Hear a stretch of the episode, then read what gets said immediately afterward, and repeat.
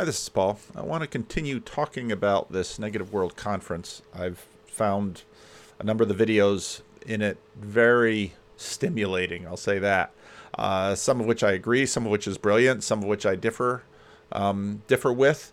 Now, this third uh, presentation is by James Wood, and this I took particular interest in because James Wood wrote a piece in First Things, How I Evolved on Tim Keller.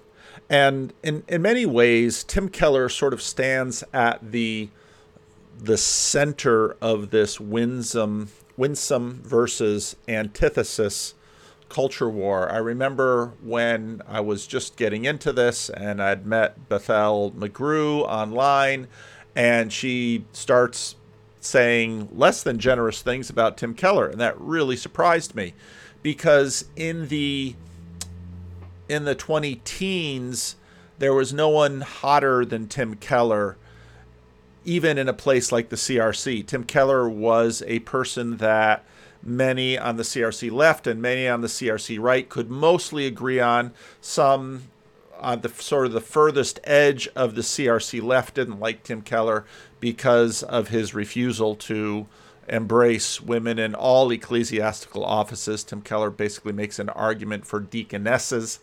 Um, in all fairness, if you really want to read about Tim Keller's position, you should read Kathy Keller's book, which I I think I made some treatment on it in videos. Anyway, Kathy Keller is another very interesting person. Tim had met Kathy, I believe, at Gordon Conwell Seminary, and uh, so their their take on women in office is very interesting. Oh, uh, here the ad, here the ad comes up. Um, then James Wood wrote this piece, How I Evolved on Tim Keller, and in many ways is sort of really kind of broke open the winsome versus antithesis tension in this culture war. So when I saw him, this is actually where I first saw this series because he had posted it on Twitter. He has a Twitter account, but he keeps his Twitter account locked. He fairly recently took a position teaching at Redeemer University in Ontario, Canada, which is uh, another one of these institutions within the Christian Reformed circulatory system.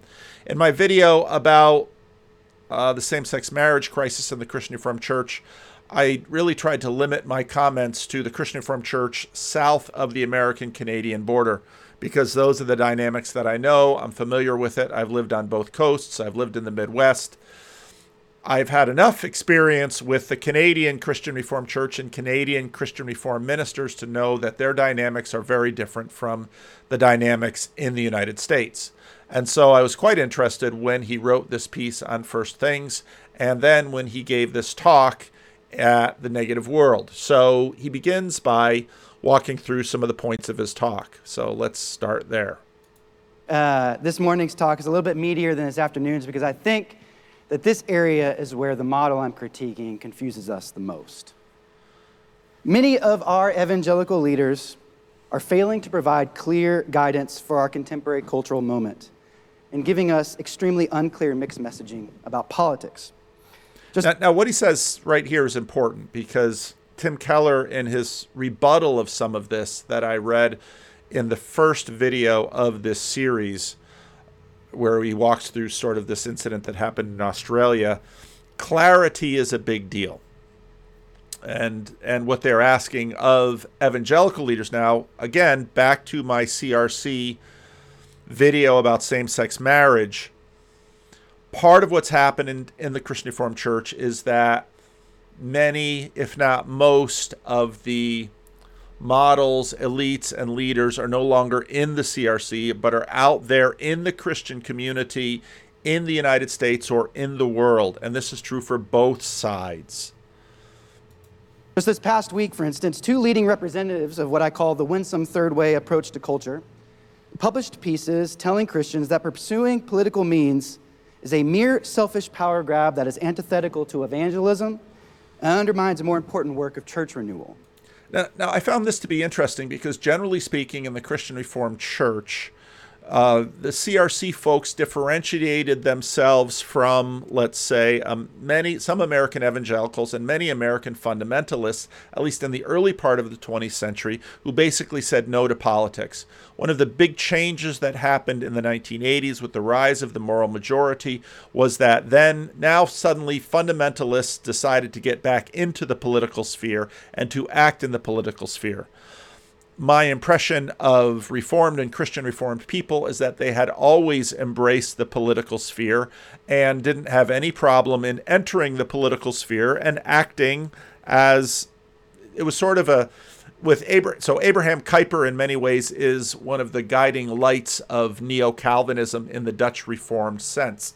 And what is interesting about Kuyper is that Kuyper is embraced by both sides of the culture war within the Christian Reformed Church. Kuyper became uh, better known in the broader American evangelical culture war thanks to someone like Chuck Colson. Now, there were a lot of tension. So, what sort of erupted in that is both sides would embrace Kuyper. Both sides would sort of embrace different voices from Kuyper. And the division in the Christian Reformed Church, for example, was most clearly seen in terms of not so much that both were pointing to Kuyper, but more that they would vote for different parties in the United States. And that was very interesting.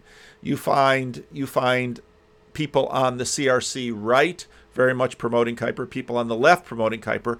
Kuyper's not easy to follow because Kuyper is the founder of some language in the Christian Reformed Church, including sphere sovereignty, which would basically say let the ministers practice in church, let the laity and the politicians practice in the world of politics. Kuyper, of course, excelled in both. He became prime minister of the Netherlands at one point, and he led a church secession movement, and he wrote theology, and he had a newspaper. Uh, Kuyper was quite a remarkable figure.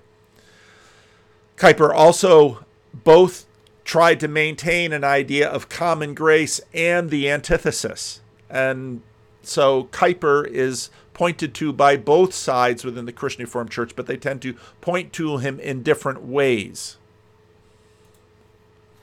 In their view, it is uh, using political power is just taking the Boromir option and seeking to impose Christian values on society.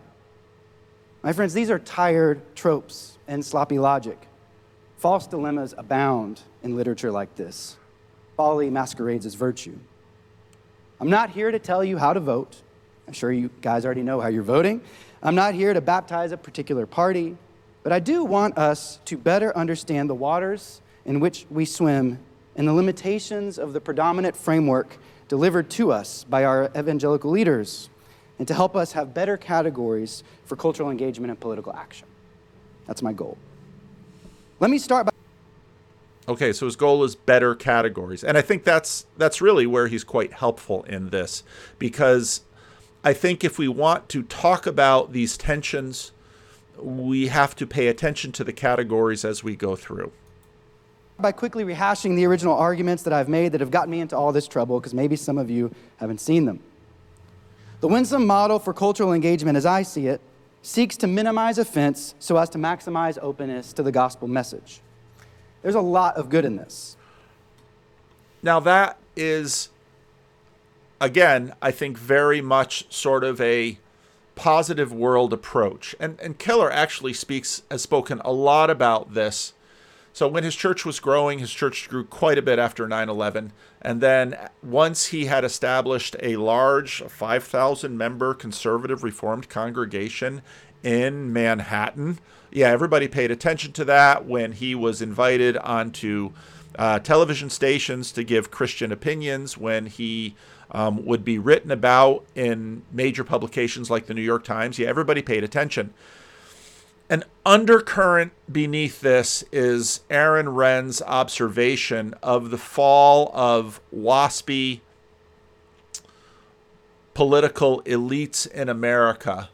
And so when you had a Presbyterian Church of America that's a conservative reform denomination that did not ordain women as elders or ministers, when you have someone like this on the public stage, it was a departure from much of what we had seen. Now, you could argue it's not a tremendous departure because, again, Barack Obama had Rick Warren on his platform for his first inaugural. So it, it, it wasn't a complete exile, but again, back to Renn's thesis, the same sex marriage debate, when that got Giglio uninvited from Barack Obama's second inauguration, that was pretty much a sign that one political party was no longer going to platform people who were not publicly enthusiastic about same sex marriage. I too want people to know Jesus more than anything else. Evangelism, discipleship, and common life in the church are priorities for me. For instance, I was a campus missionary for many years. I helped plant churches down in Austin, Texas, and I just defended my dissertation, which focuses on the political significance of the church, which constitutes the central site for Christian social life. But I've gotten into this because I've been. Now, I had some conversation with someone about, um, I think my uh, Rigney video triggered him a little bit. And one of the th- one of the tensions that one of the points that I made in talking more about that Rigney video was there are some real tensions in this conversation surrounding priorities. And these tensions are deep within Protestant life in a way that they aren't as deeply within Roman Catholic or perhaps Orthodox life. Because in some ways there's there's sort of a there's sort of a tension set up between righteousness and goodness and a blessed life in this life and a blessed afterlife. For example, if someone lives their life in this dispensation in a ruinous matter. In my adult sunday school and i replayed it for this channel i told a, a little a little parable let's say about a man who uh, lives a terrible life treats his the women his life poorly is not responsible towards his children um, is is not a responsible citizen et cetera et cetera gets to 70 years old gets the news from his doctor that he has cancer has a little bit of anxiety about hell, goes to goes to church, uh, hears a message, wants to, you know, goes up front. Let's say it's a Baptist church, gets his get out of hell free card. Okay. Is that a good thing? How are we to evaluate the life he lived in this dispensation versus the value of sharing in another? Now, this gets at the tensions between these let's say this dispensation and then the next the the uh, this life and then the next. I'll use that language because if i use the word dispensation some people will think about dispensational theology and i'm not really talking about that although that does come into play in american politics. So that tension is there and especially in the rigney video there's a fair amount of muddiness there because people as he said given the argument you know in some ways the worse things get in America in terms of against natural theology, the more people are driven into real Christianity. In other words, during the Cold War, at the height of American religiosity, people would often make the comment that, in some ways, secularism and implicit, pervasive Christian values within the culture inoculates people against a fervent level of Christian discipleship by making them consumers of, let's say, only a vaccine level of dosage so that, well, anybody who's a good person can be a Christian. I over the holidays I recently watched It's a Wonderful Life and it's very interesting George Bailey is in many ways a sort of a waspy American elite figure. He is very self giving. He never thinks about himself. This comes up again and again and again in A Wonderful Life. He never thinks about himself. He's, he's making sure that the poor of the town can have affordable housing. He but he isn't so so then when sort of the bottom drops out and his uncle loses the money and he's about to be arrested and he's worried about his family he's worried about all of this then suddenly at this moment of terror he prays in the bar and you hear him say i'm not a praying man well what does that mean that sort of invokes the positive world that Renn is talking about, where generally speaking, everyone is assumed to be a Christian. This is Christendom. And church people are either better moral performers or a little bit prudish and too uptight, depending on who you ask. And part of what's going on in this conversation about the positive, neutral, and negative world, and the best way to stand with respect to it is a global evaluation which is better? To have a Christendom society where the distinctions between, let's say, an active, enthusiastic, remarkable Christian versus people who generally embrace Christian values, people live orderly lives, the so the so-called good people versus let's say the exceptional people. Which is better for the society and what mechanisms in society should be used to set this up? You know this gets into let's let's talk about let's say the legalization of pot because I think that's that's actually a pretty good example. So before the legalization of pot, because it was illegal, even though it was barely enforced and everybody sort of knew it, um, many good people in society wouldn't play with it or try it because it was illegal. You had to buy it perhaps from a sketchy dealer. Um, there would be, because it's illegal, there would sort of be a reputational hit that you would take if, let's say, your your church friends would know about it. After pot was decriminalized in California, I began having more conversations, even with church people who began to try it on their own. You know, maybe they had some chronic pain, maybe they had some depression, maybe they just wanted to have a little bit of fun, and so they started playing with pot a number of these people, they didn't tell me, they didn't come to me. This is the life of a pastor. They didn't come to me beforehand and say, Pastor, should I play around with pot? I would have said, No. Why do you need to? And I'd say, you know, if there's perhaps you're looking for some medical benefit, maybe talk to your medical doctor.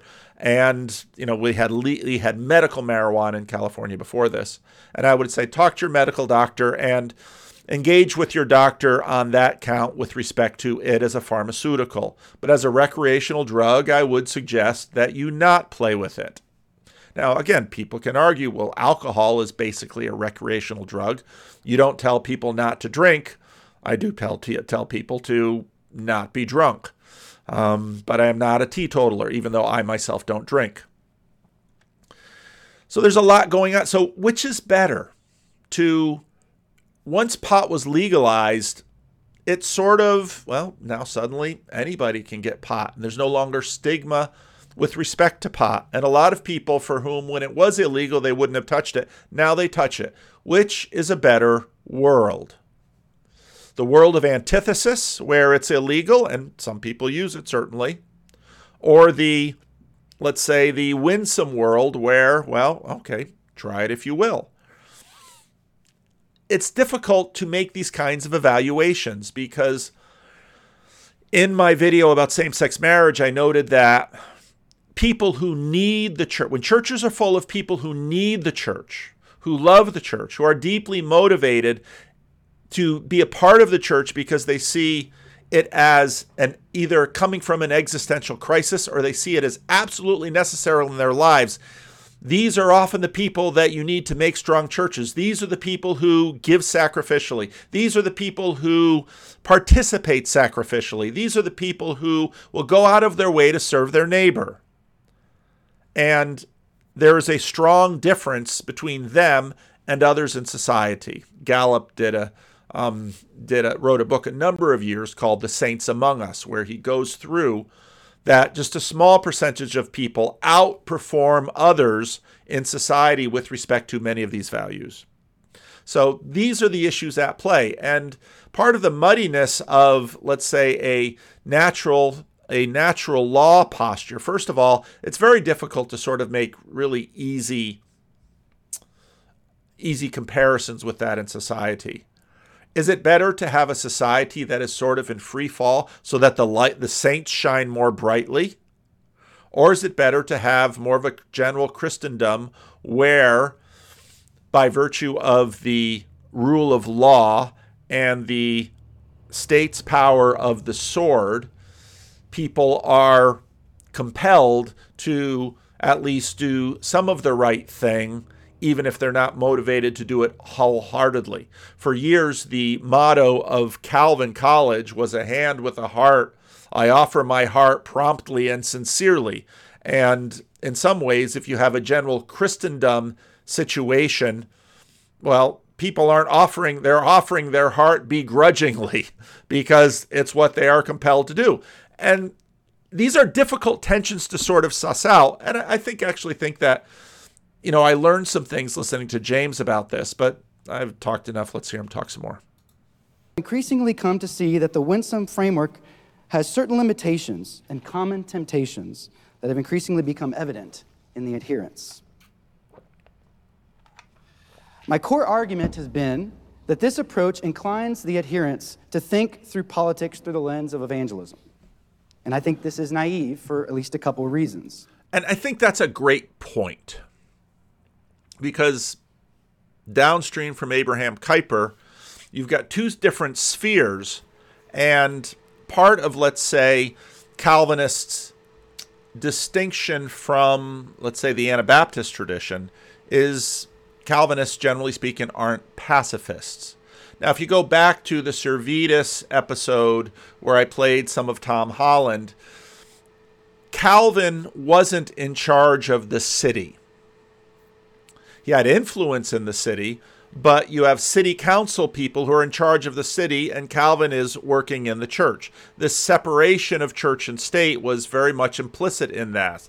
Again, I, I think Jacob is right that you can find the the roots of separation of church and state in the Old Testament. You have the prophet and the priest and the king, and there are three different offices. What he said there about let me let me play it again because I think that's actually a really you know when he said it I thought yeah there's a lot to that there's more to think about there. Core argument has been that this approach inclines the adherents to think through politics through the lens of evangelism. And I think this is naive for at least a couple of reasons. It lets the broader culture, especially cultural elites who are increasingly opposed to Christianity and natural law, set the terms for our engagement. This leads Christians to scorn fellow believers, usually to their right. And I'll come back to that in a moment. And and before we get to that point, again, and I agree with his point here. He's I because he's teaching at Redeemer, I suspect that he's basically coming from the same tradition I am. And and Christians should be involved in politics. Christians should get elected to public office, and Christians should act within the framework of their civil duty to um, install, to, to act as they believe God calls them to act. I think this is part of a democracy. In a democracy, I get to have political opinions that are informed by my religious opinions. That that seems absolutely basic to the entire process, and that the opinions of some outweigh opinions of others. Well, the opinions of our elected officials tend to govern in application the, the opinions for all of us. That doesn't mean that Christians will defy the government. Let's say if you're a Christian who is a teetotaler, it doesn't mean you necessarily will vote for the prohibition of alcohol if you are a Christian who is against abortion, it doesn't mean that you perhaps won't participate in the government, even if the overall government policy permits abortion. There's a ton of nuance in there. And again, I'm not from a political tradition that says Christians shouldn't get elected to office and then go into serving in office with their consciences enacted and enabled and to try to um, help the government bring justice to the country. And of course, their justice will be informed by their ideas of justice. And this is not just true of the right. in terms of Christians politically in America. This is also true of the left. In um, Christian Reformed people all around the United States and Canada, those that have been elected to office vote their consciences. And this to me is non controversial, especially within a Christian Reformed frame. And when Christians receive consistent, virulent pushback for their views on moral, cultural issues, if they're informed by this model, I think they'll be tempted to doubt their convictions, tempted to think that loving sinners means affirming them in their sins. And that will be more of a focus for my talk this afternoon, but I'm just flagging it here. But also, I think approaching a politics and cultural engagement according to what will help or hinder the gospel, open, gospel openness is naive because we actually don't know what will work evangelistically. And even thinking this way, I think, reveals a form of pragmatism underlying this framework. But besides that, we simply don't know what will make people more open to the gospel, especially some people in a, in a future time. It is quite plausible to imagine that future generations will be more open to the message of the community of persons who opposed the evils of things like abortion and the indoctrination of children into radical gender ideology in the face of severe cultural pressure. I think this is a strong point.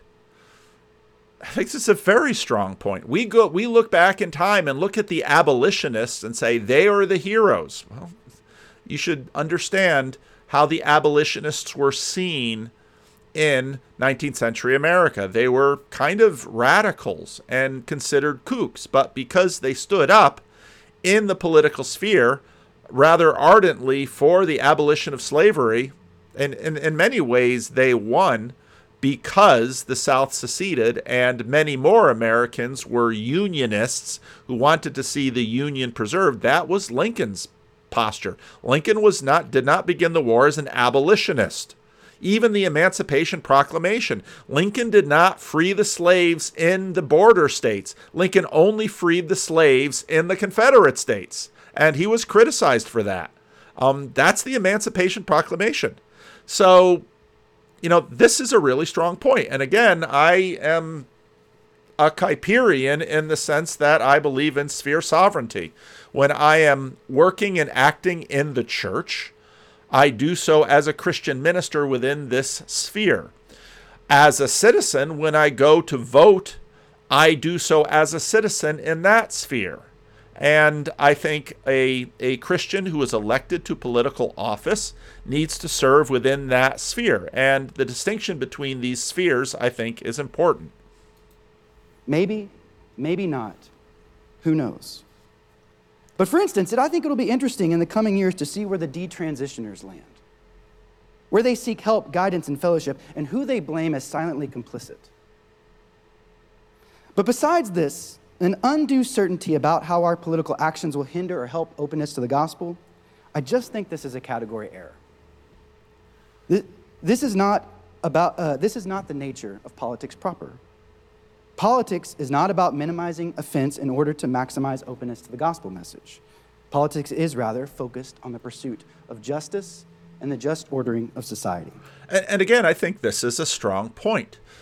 Let's say we I have people who work in the political sphere in my church. We are in Sacramento. Um, I certainly want them, and I think everybody can understand this. I certainly want the members of my church that are working in the political sphere to be the kinds of winsome individuals that can, um, that when asked, can share why they are made up as they are. But the job of Christians who are working in politics is not to use the mechanisms of government for to promote the church. And uh, now I, I want to put my cards on the table here because this is all deeply Protestant approaches to church and government. This is separation of church and state. Um, and I, I, think to the degree that Roman Catholics and perhaps Orthodox agree with this, because uh, it's it's the it's the way in which Protestantism has deeply impacted the way that we live. Now, part of the difficulty here is that I think this secular approach to the world is built on Christendom. And the argument that there needs to be agreements about a whole range of things underneath for the system to function, I think that's also true.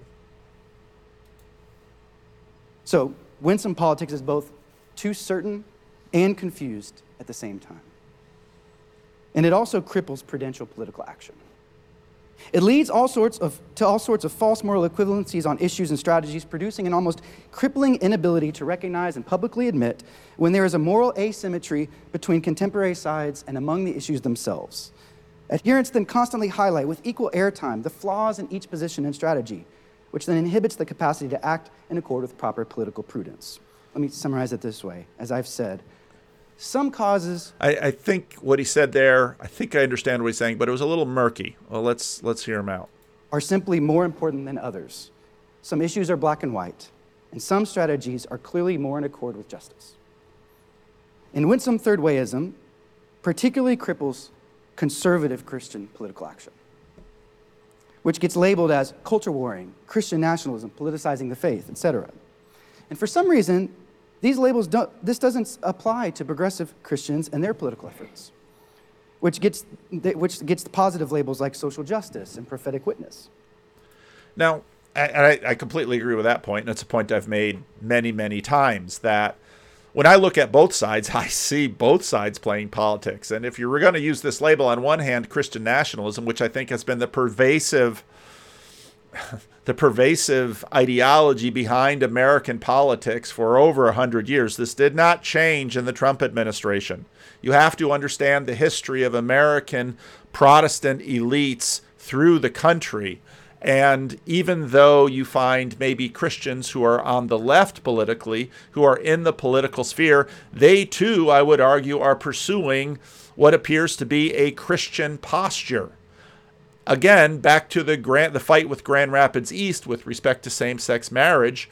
I take those Christians at their word that their inclusivist posture is well meant wholeheartedly and that they see biblical precedent and rationale for their posture. I believe them completely. I don't think they're lying. I see this I think they I, I see them as telling the truth in terms of this is what they believe they are called to do.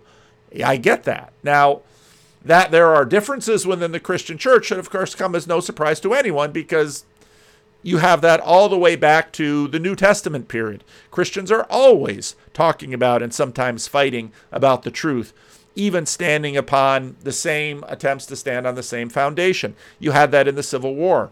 Uh, Mark Noll wrote a wonderful book about the two sides and the arguments during the um, the time preceding the Civil War, how they how they fought over slavery. So, very much the case. Both sides do it, and I think a lot of this labeling um, coming from the left is just plain not true. Think of how progressive Christians celebrated student loan debt forgiveness a few weeks ago as an expression of Israel's year of Jubilee. This sure sounds like a form of Christian nationalism to me. Uh, but why do these political positions get a pass from our elites? It's likely because they are much more in step with the status quo, with the established set of values promoted by our contemporary cultural elites.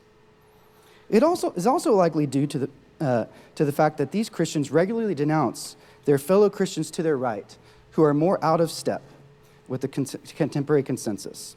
And, and well, let's let them talk a little more. Enabling them to enjoy what Carl Trueman calls a progressive privilege. They're shielded from the left's attacks because they do this duty of hitting on their Christians to their right.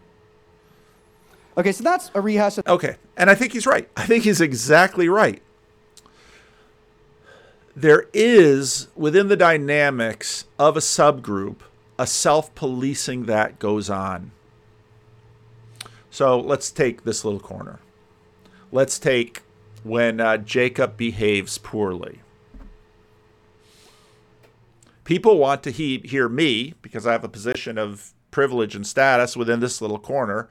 People want to hear me critique or criticize Jacob. People want to hear me, let's say if they're from, let's say, the Protestant side of this, hear me critique or criticize John Vervaeke or Jonathan Pageau. People regularly want to hear me critique or criticize Jordan Peterson. I think I do all those things. There is a degree of policing. A lot of what this debate is about is a perceived amount of policing, fairness. Do they criticize both sides? These kinds of evaluations are always prone to the judgments of perception. And they may be right, they may be wrong, but that that's you, you can't lose that factor in it. Now, people who come up in this, uh, David French, Tim Keller, I think I think the negative world folks do have a point. Uh, David French was just really hired by the New York Times, and a lot of people on Twitter are like, "See, see." Fair enough. Has David French been sucking up to get into the New York Times? I don't know.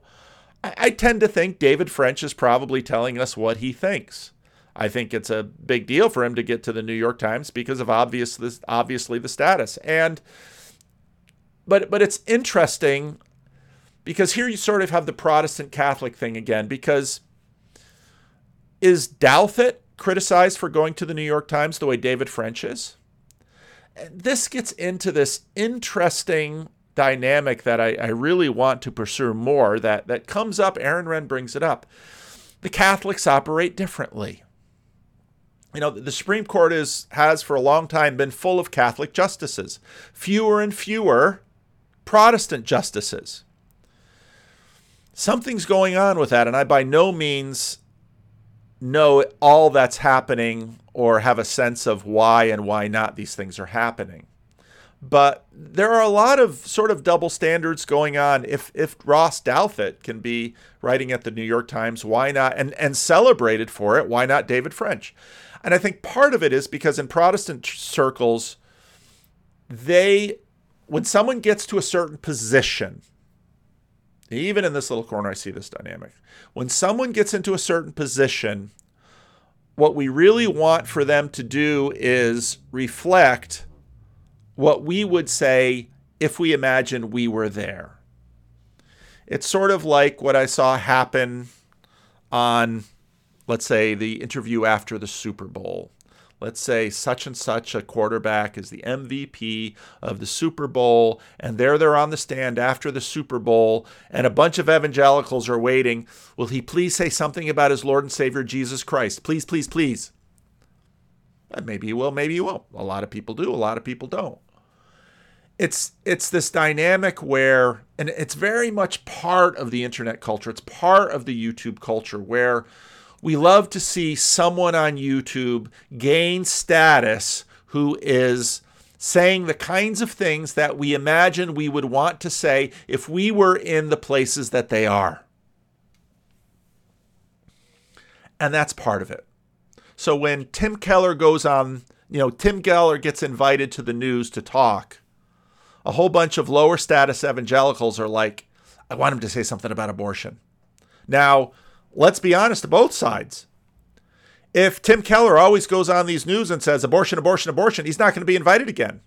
And so the sides criticizing David French and Tim Keller, I think, have a point because, hey, if you're going to get invited into these upper realms, the assumption is you're going to go easy on things that are sensitive to us.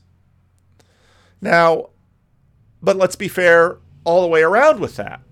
Let's say you get invited to go to a Mormon gathering. Are you going to keep talking about polygamy? Are, I mean, we should understand the modulation that we all do and I go back to my conversation. I always say this name wrongly. Tell me Vaush or Vosh. I don't know. Part of the winsome approach is to use discernment and strategy to try to get somewhere. Now, which is the better approach? I think you should have both of these approaches in your back pocket, and I think almost everyone who is participating in these conversations, in fact, does.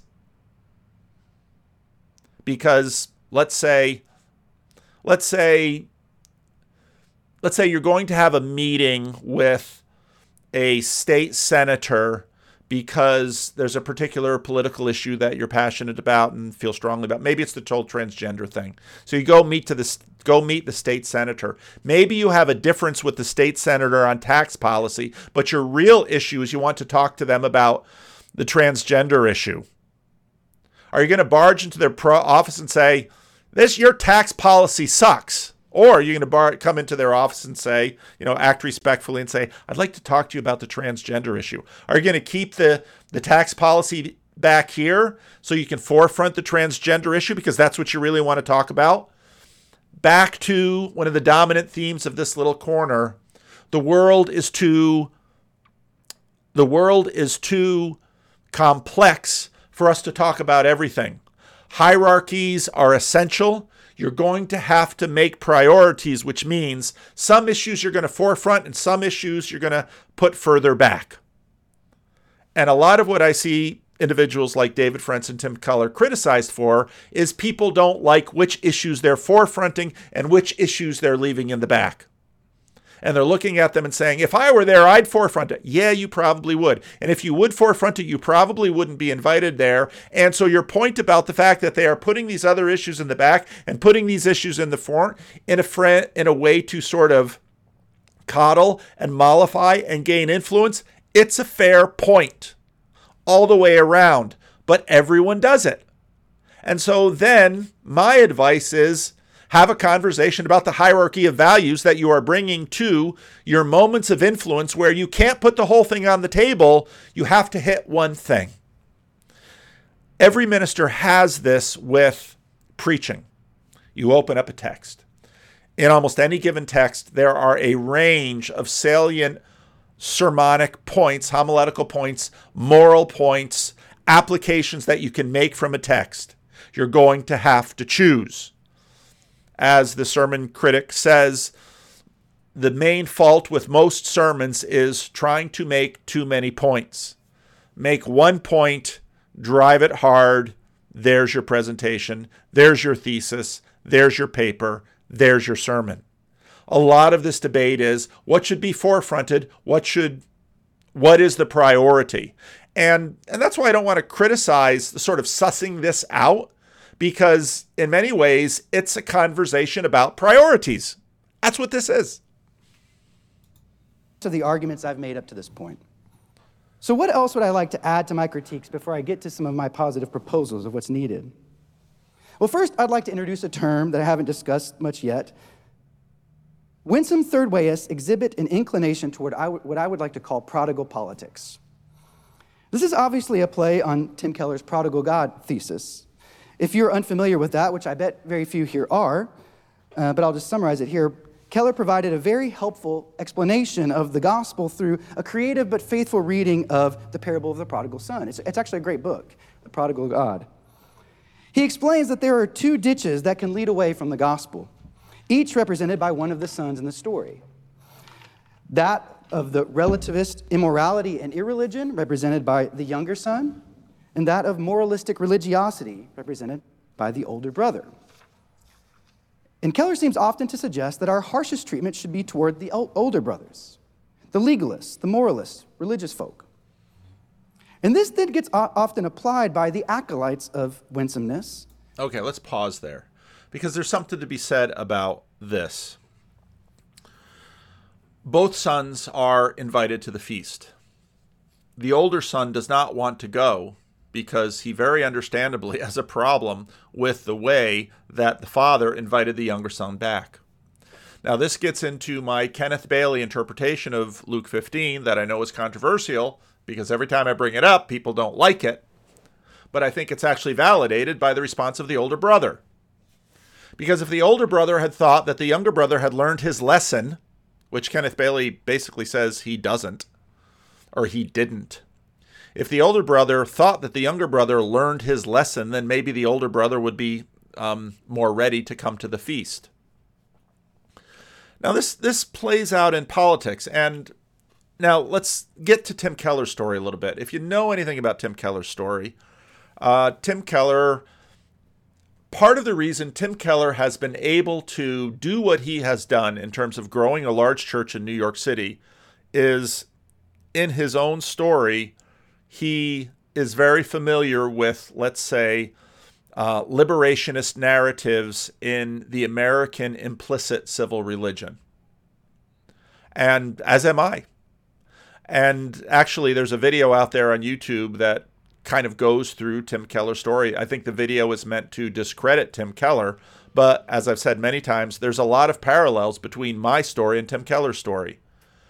Tim Keller is a generation older than I am, so his participation in the counterculture, or at least in counterculture light, let's say, is quite a bit different from mine.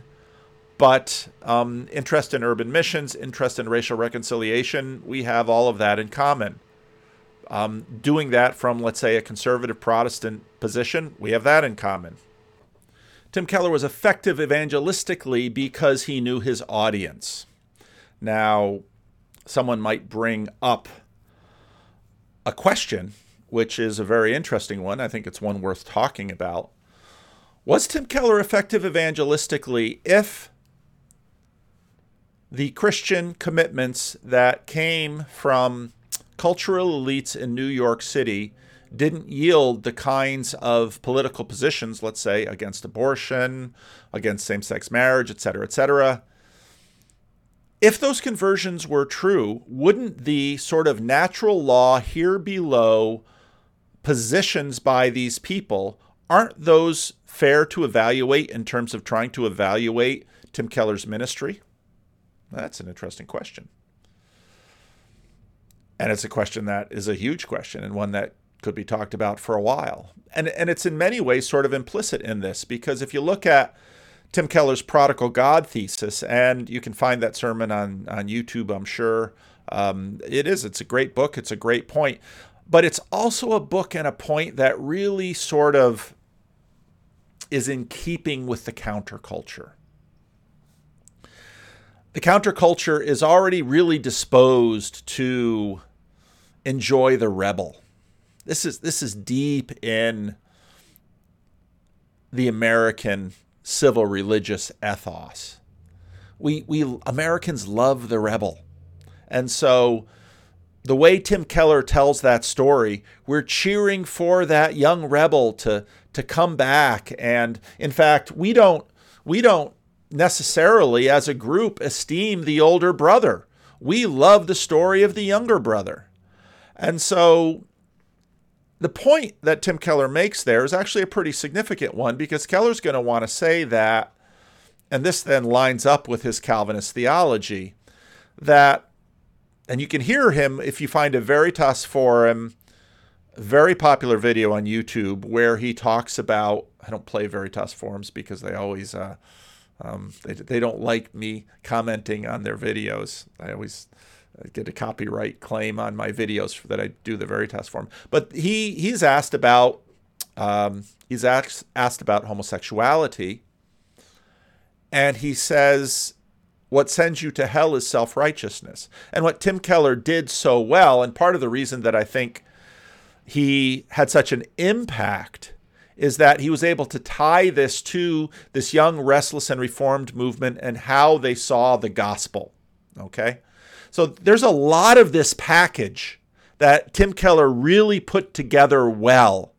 And so I would not be at all surprised to go to politically conservative places and hear basically very similar presentations of the gospel. The gospel became a very specific thing in the young, restless, and reformed movement. And those themes Keller was very was very much able to tie into his missionary approach in New York City, and it was quite successful. And in fact, it was foundational for this whole young, restless, and reformed movement. But there are a lot of issues underneath there that, in many ways, are sort of coming to light as we continue to sort of work through the implicit differences between, let's say, the how should I how should we talk, call them? So when you have Catholic and Orthodox traditions that had been, in many ways, fully wedded to political power, and the kind of uneasy wedding that you have in Protestant traditions. I think that's part of the reason why in the UK and in the United States, there's this sort of discomfort with there's this discomfort with full-throated upfront empire both the British and eventually the United States have sort of an awkward relationship with empire, and this has led to the style of empire that the United States has used. The United States doesn't conquer Mexico and Canada, even though it could easily. The United States could easily run its armies and take over the rest of North America. It doesn't it conquers in terms of influence, it conquers in terms of finances, and in that way, there's something essentially American that is in alignment with the winsome approach. But there is in America also an, a realization of violence. Nate Heil just sent me this video on Twitter and wow, it was great. And I thought maybe I should just deal with that video, but I didn't really have a frame to deal with that video. But perhaps in this context, we can.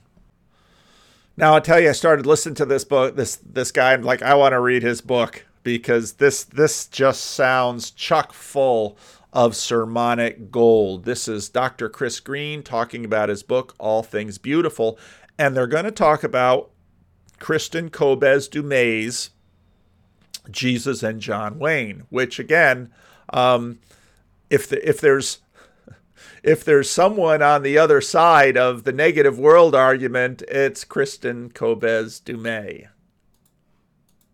Your the, the, comment about violence is actually a great segue, because I want to talk a little bit about the chapter uh, on westerns that you wrote. Yeah. And so fill us in. I mean, you're it's something that's been written about pretty widely, especially as of late. Yep. Um, Kristin Du just wrote yep. Jesus and John Wayne. Yep. Um, Which I engage a little bit in here. Yep. Yeah, yeah. And, and I, it, it seems to me, I haven't finished her book yet, but it seems to me that what she's arguing is that the, the evangelical perspective is very much that Jesus, or that Jesus is a kind of John Wayne for us, mm-hmm. right? Or that we need to turn Jesus into John Wayne. And that's the image that we've created and it's the image that we worship and that we've become addicted to, yeah. right?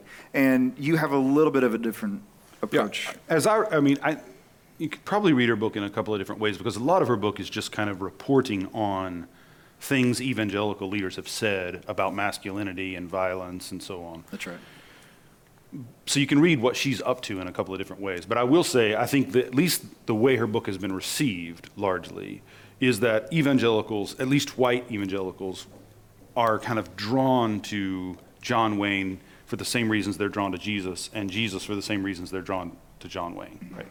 And that they're they're looking for a kind of man who's willing to do violence against bad people in in the name of defending the weak and the vulnerable. You know, like a kind of that we need strength and to make a show of strength.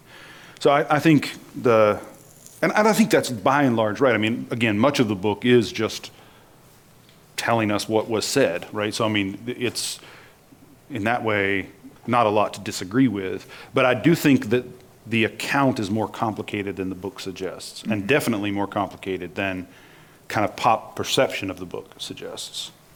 In, in, in terms of uh, how Americans and American Christians and American evangelical Christians think about masculinity and violence, I think the story is it's a little more complicated yeah. than again than is usually seen. Right. So so that's one of the directions that you go on your chapter and on westerns is that John Wayne isn't Jesus and Jesus isn't John Wayne, but we need the John Waynes so that Jesus can be who Jesus needs to be. That's that's how I think that's I think the way the model actually works. Right? That that there's part of the, and here, for those of you who are interested in, in this, there's a, there's a man named Richard Slotkin who's a, a scholar. I don't know if he's still alive or not, but he wrote a series of gigantic books um, on the myth of redemptive violence. And he kind of traces the history of American storytelling, like w- what stories do Americans tell about themselves, mm-hmm. and makes the case that really these stories are always stories about the frontier, the new, the the savage land that's conquered by what he calls the, the hero or the pioneer hero, mm-hmm. who is you know breaking into virgin territory or savage territory and making it safe for people to follow, right? Now, that framing is really close to, I think, how a lot of Americans think about evangelism. These images, these archetypes, these narratives don't just sort of stay in politics. And I think that's part of James Wood's point that there's, we, we've got to keep our eye on our categories, but there is transference underneath in these areas. Yeah. And he, you know, it, again, it's a multi-volume series, and each book is massive. But his the, the, the heart of his idea is that Americans believe violence is necessary. That for any good to happen, there has to be violence against those who are not good. And for any good that has happened, there has to be a readiness for violence for that good to stay. Right? And that this is just like built into the American mentality, right? Like that, that we, we believe violence is good, right? Or can be. That, not that it always is, but that it can be. And I think we, we all sense this and can feel this like at, at, at even the most kind of pop culture level possible. You've seen like the bumper stickers that say, only two people have ever died for your freedom Jesus and the American soldier. Like, like that kind of sentimentality, like that, that's the idea, right? That freedom isn't free. Well, what does it cost? Well, it costs death. But not just anyone's death, specifically the death of the soldier, right? The death of the person who's willing to do violence in our name for the sake of, for the sake of freedom. And that is, and I, I think that it, it, the, the Western, what I'm arguing in that chapter, which is the chapter on Epiphany. So I don't know if we, you mentioned it briefly, but let me back up a little bit to say. So the book is arranged around the seasons of the Christian year, starting with Advent, which is the season we're in now, and, and moving all the way to ordinary time. But this chapter, the one that Father Paul's just asked me about, is about Epiphany, the Feast of Epiphany, which celebrates the baptism of Jesus, the transfiguration of Jesus, the moment at which Jesus is kind of revealed to be the Savior of all. This is the Lamb of God who's come to take away the sins of the world. And the title of the chapter is The Name Above All Names. So this the idea is how do we how do we name Jesus rightly? And and then I argue that the Western, and this is true of both like our books, like the Louis L'Amour books, but also our movies. John Wayne is the iconic figure here. That those books and movies, those stories, are are stories that are trying to name something that's essentially American. And this goes this goes back even to really before the Western to stories about the pioneers, people like Daniel Boone, and historical figures like Boone and Davy Crockett, but also fictionalized figures like Natty Bumppo, who's a part of the Leatherstocking novels, the Last of the Mohicans mythology, right? Like all of those stories are centered around a hero, a hunter hero or a pioneer hero who is willing to do violence. And Slotkin picks up on this, and I'm sketching some of it in the chapter, that this is almost always a man, like almost always, almost always a man who's an outsider to every community. So, like with the Natty Bumppo character who becomes, like in Last of the Mohicans movie, Daniel Day Lewis plays him. The, he's, he's white, mm-hmm. but he lives with the Indians. Right. He speaks their language, right? They're his brothers. He's blood brothers with them, right? But when the bad Indians are threatening the good whites, like that's where he becomes necessary. And that becomes like part of the fundamental story that just shows up over and over and over and over again, right? That you've got this outside figure who's incredibly skilled. He's usually not a true believer. Like one of the things that's fascinating about this is usually this this hero is not a Christian. And he, he needs not to be a Christian because he's going to do things for Christians that Christians can't do for themselves. Yeah. Because their faith won't allow it. Uh, you guys remember the John Wayne, um, the man who shot Liberty Valance. So in that movie, John Wayne, Jimmy Stewart are the, are the big stars. And Jimmy Stewart plays this kind of man from the East, very cultured man who comes to the West to kind of bring law and order without violence to this town. And there's an outlaw there who's also played by a super famous actor. His name's slipping in my mind right now. But the have any of you seen this? It's an old movie. You should definitely watch it. I'm going to spoil it for you though, so get ready. the, It's been out long enough. Yeah, exactly. like you don't, you don't. Yeah, I'm not going to spare you the spoiling, but it, it comes down to he's just going. To, the Jimmy Stewart's character is just going to have to have the shootout with the outlaw, even though he doesn't want to.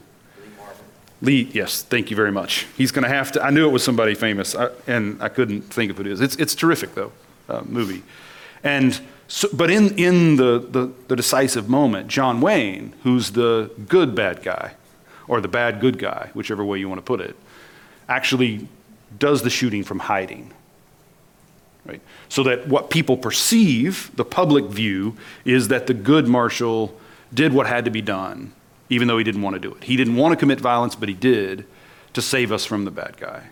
But what was really happening behind the scenes, right, is that the bad good guy or the good bad guy was doing the dirty work, right? So jump forward to the Christopher Nolan Batman movies, right? You get that exact same story, the Dark Knight, right, uh, of Batman, who has to do in the dark what nobody wants done. Nobody wants to do it, nobody wants it done, but it has to be done, Yeah. right?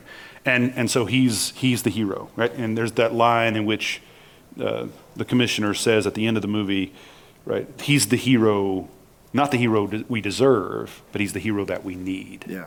right? We need somebody who will do violence in our name, but not make us accountable for it, mm-hmm. right? So the what what this part of what this story means is that good bad guy or bad good guy always has to end up in exile. Right? So like Natty Bumppo, the character in the Leatherstocking novels, he dies alone without children and is only honored by the natives. Like the white people that he rescues, they're done with him. He's done his work, right? He's he's protected them and now he goes off into oblivion john wayne in the searchers which i think is kind of the great western movie around these themes anyway um, again if you haven't seen it i'm about to spoil it but john wayne plays a former confederate officer after the civil war he's kind of famously known for his hatred for native peoples and for, for the indians and then this young girl gets kidnapped and he gets brought in to rescue her. And part of the drama of the movie is will he actually rescue her or will he just kill her too? Mm-hmm. Right? Because the thing he says he hates more than even the Reds are the people who are white and then turn. Mm-hmm. Right? Like they're, they're rejecting their own whiteness and he hates them for it. But he does, in the end, he does the right thing and doesn't kill her. He brings her back to the family. But in this incredibly iconic scene, one of the most famous scenes in American movie history. At the very end of the movie, he brings her home, her and her boyfriend who, who's going to marry her, and they go up the steps into that ranch house back to the family. And the camera now is inside looking out through the door, the open door, and behind John Wayne you can see like the prairie, like the, the desert. And he walks up the steps and moves toward the door and then stops right? So everybody else is in the house, and the camera angle is from in the house. So you and I are in the house too, right? We're looking out with everybody else in the house, rejoicing because the rescue has happened, salvation has come. But we're looking out on the John Wayne who did all of that for us, but he can't come in. And then he turns and walks away, right? And, and that door shuts behind him. And that that image like shows up again and again and again and again, right? Um, before the the latest group of Star Wars movies came out, like the I, I was teaching a class on film and talking about this theme, and I told them that that has to happen to Luke Skywalker next. Like he has to become, he has to get exiled. Like because in American storytelling, in order to be a hero, you have to do things that are bad, Yeah. but you have to pay for that bad by living and dying alone after that, right? And so Trump. Uh, There's been endless hand wringing on one side of the evangelical aisle about well your fascination with Trump, but if you understand this about American hero storytelling, Trump fits that bill perfectly. Trump will do things. Trump gets elected by evangelicals to do things that evangelicals don't want to do. It fits the narrative perfectly. And now he's going to be exiled. It's that's and and I think um, when when you go back then to this conversation, okay, so a lot of well, let, us let him talk a little bit more to the realm of politics and cultural engagement as necessitating harshest criticism directed towards those on the right. So, Winsome Third Way is, as it's uh, well documented by this point, punch right and coddle left. I'll come back to that tonight, later this afternoon about why I think this is foolish in our context, but I just wanted to introduce that here. And, and I would imagine that in some ways, both sides are working this narrative you know the the the right in that sense sort of has a direct approach and Trump fits then into it because Trump is an outsider. Norman Vincent Peale, Trump's not an evangelical. You know, 2 Corinthians, Trump's not an evangelical. He doesn't know the language. Grab women by their, you know, Trump's not an evangelical, but there's the sense that times are difficult. We need the good, bad man. We need the bad, good man to come in and do what we can't do. And that makes perfect sense of the embrace of Trump by moralistic conservative evangelicals. I mean, did did Trump pay for abortions from how many of his girlfriends? We don't know. You know, it just went through Herschel Walker, same thing. So, but I think the left does it too. And I think the left likes keeping the right around because the left can be talk all pacifist and stuff, but then when, you know, Russia invades Ukraine, bang, you know, we're really worried. Now, don't forget, it was a Republican that made the comment about the military industrial complex. It was Eisenhower. But, you know, oh, this is, this is, you know, fund the Ukrainians, give them everything they need this dynamic comes into play. And I think this dynamic has a lot to do with Tim Keller gets up there and gets invited to the news. And in a sense, we want him to be Trump. We want him to turn the tables. And, and I think this is part of the fascination with Jordan Peterson, too, because Peterson's an outsider for evangelical Christians, he's an outsider for Roman Catholics, he's an outsider for Orthodox. But he then goes on to the stage and does things that, you know, the Catholics and the evangelicals and the Orthodox can't do. He turns the table on Cathy Newman. So uh, there's a ton going on with this. It's related to the second theme I want to add before getting to my proposals. That is, how should we should think about politics in a post-Christian context? This is somewhat different than a Christian context, which could refer to such contexts that go under the label Christendom. Or also, it's also different from pre Christian contexts. A post Christian context is unique from a pre Christian one in at least two relevant ways for our discussion this morning. First, in a post Christian context, there's a residual memory of Christian political and cultural dominance. Uh, and, and, in such a culture, it, it feels like they have left Christianity behind and no longer has need for it any longer. And also, there's the memory of the memory of Christian cultural dominance leads to a strong resistance then to any efforts to restore the, the moral norms in the social order.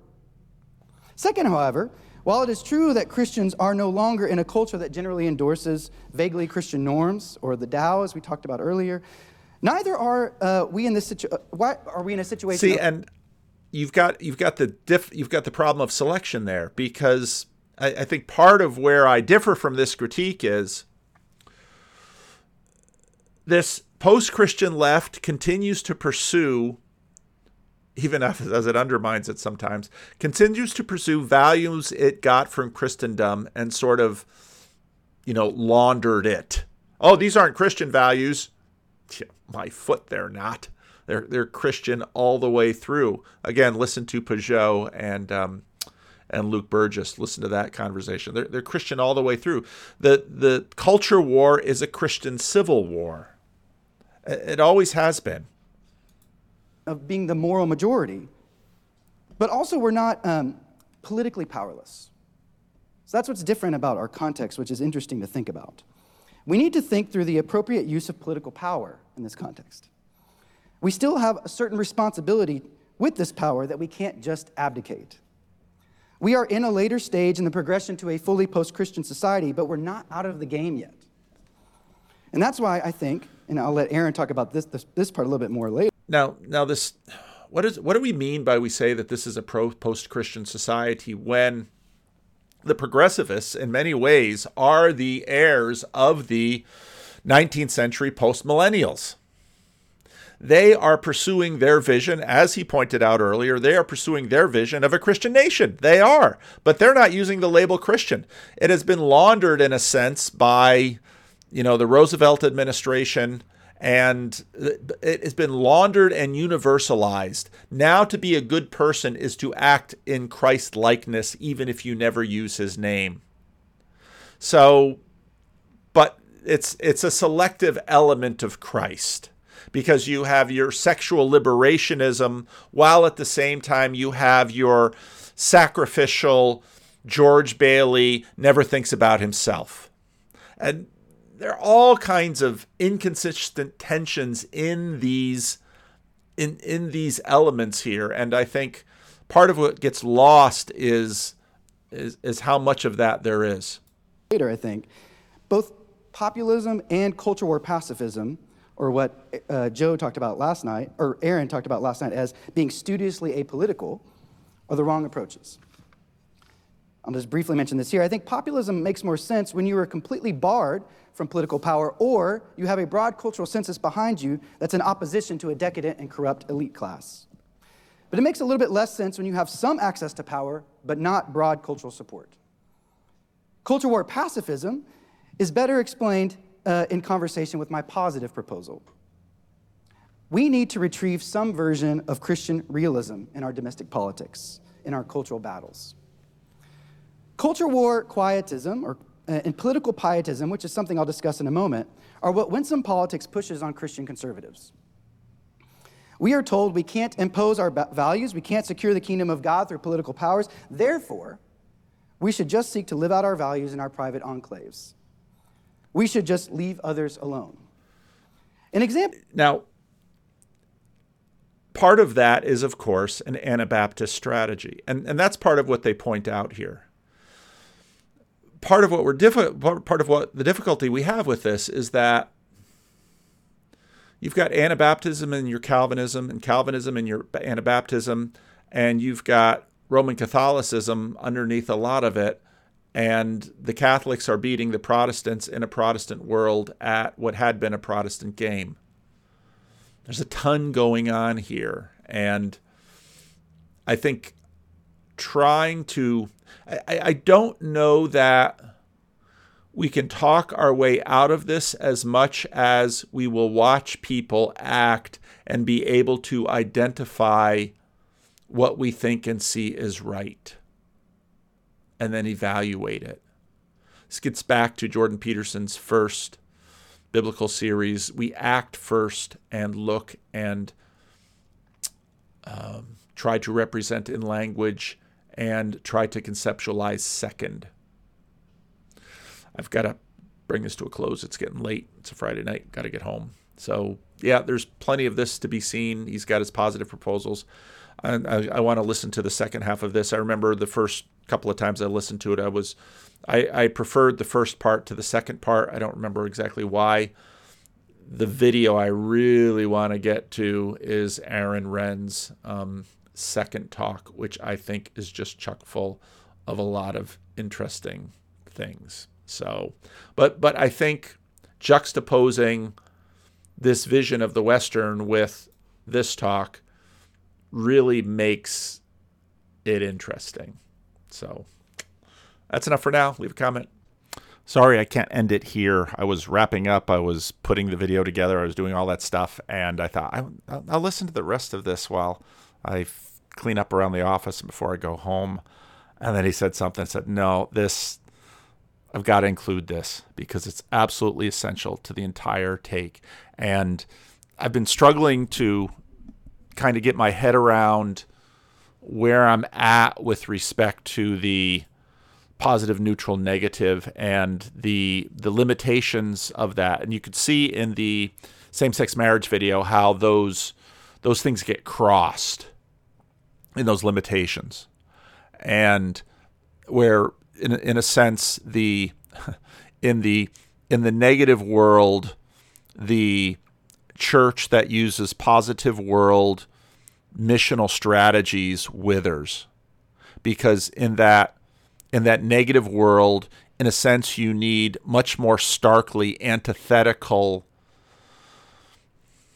much more starkly antithetical missional tools one, one of the things that i realized you know fairly quickly in ministry that there are different kinds of negative worlds so i've done much of my ministry in my life in communities that have a high degree of brokenness in some aspects.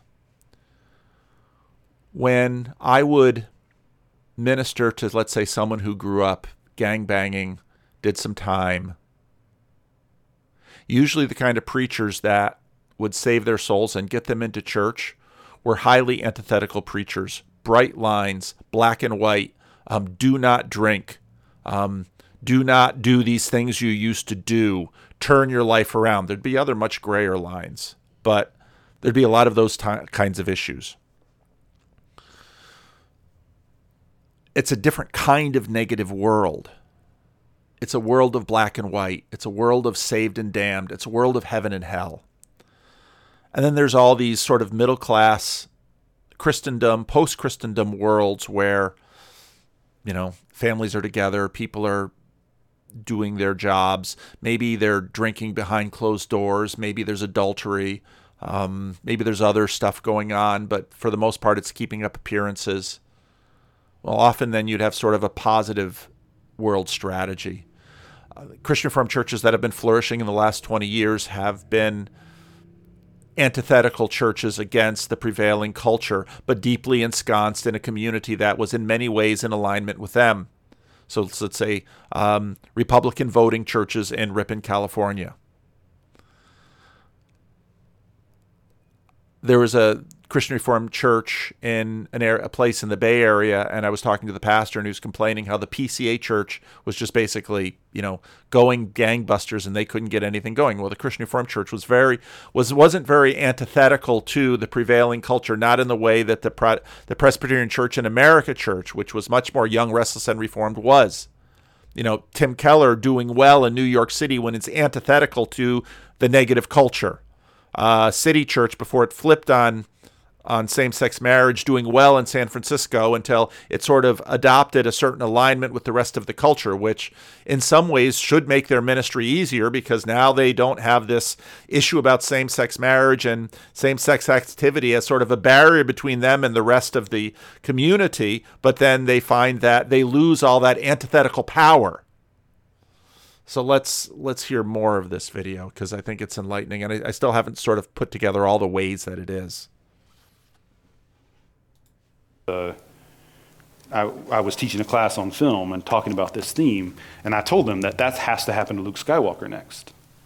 Like he has to become, he has to get exiled. Like because in American storytelling, in order to be a hero, you have to do things that are bad, yeah. but you have to pay for that bad by living and dying alone after that, right? And so we, I could go on forever about this, so you're gonna have to stop me. But I think that the what it comes down to is it's kind of been drilled into us that we need Jesus for some things and John Wayne for other things. Mm-hmm. Right? We need Jesus to save our souls. There, there it is right there. He's going to say it perfectly right now. Souls and John Wayne to save our bodies. Things. Mm-hmm. Right? We need Jesus to save our souls and John Wayne to save our bodies. Mm-hmm. Right? We need Jesus to make sure we go to heaven when we die and not hell. And we need John Wayne to make sure that our kids have a, a future of freedom and not communism. Right? We, we need to make sure, or whatever the, whatever the enemy is at the time, we need Jesus there to forgive us for using John Wayne, but we need John Wayne there when we can turn away from Jesus to say, okay, you're going to have to do this. Yeah. Right? Like, we, we don't want to do this, but it has to be done. Right? And that's Trump. Again, the, the dynamic with conservative evangelists and Trump, there it is. And that, so that there's this kind of fundamental conflictedness in us about it. And what it, what it comes down to then is we, we want to believe that Jesus is always there to forgive the sin of letting John Wayne do that in our name. Now, John Wayne himself cannot be forgiven. Like, Right. That's part of the story, is that, that the person who does that does not get reconciled back to the community. Right? It's a scapegoat. Yeah, exactly. They, he, that's precisely right, right? So Jesus is, if you put it in those terms, John Wayne is the scapegoat and Jesus is the lamb. Mm-hmm. And we think we need both, Yeah. right? We need the John Wayne figure who will do the stuff that Jesus would never do. Or if Jesus does it, he does a mile, you know, Jesus may drive people out of the temple, but he doesn't, you know, scalp them when he's done, right? But we do need someone to scalp some people, or it's just going to get worse and worse, right? So we, we need a scapegoat and a lamb. And we, in part, we need the lamb because of how bad we feel about scapegoating, Yeah. right? And so Jesus then becomes a way of redeeming us from that. And yeah, so could go on forever. What, the way I end the chapter, though, is by trying to show how the story might work differently. Like, what, what are other stories that don't assume that? That don't, that don't assume that's the way in which justice gets done in the world? Like, what do those stories look and sound like? Yeah. Because, I mean, ultimately, those stories start to shape our imaginations. And that's how we actually live in the world, right? So, I mean, this, talking about Westerns, this doesn't just live in our film, right? We Yeah. talk about things like capital punishment, Yep. talk about things like bombing civilians with drones halfway around the world. And oftentimes, the response from the Christian community is like, has to be done. Um, and so, I mean, these these narratives, these stories, they don't just live.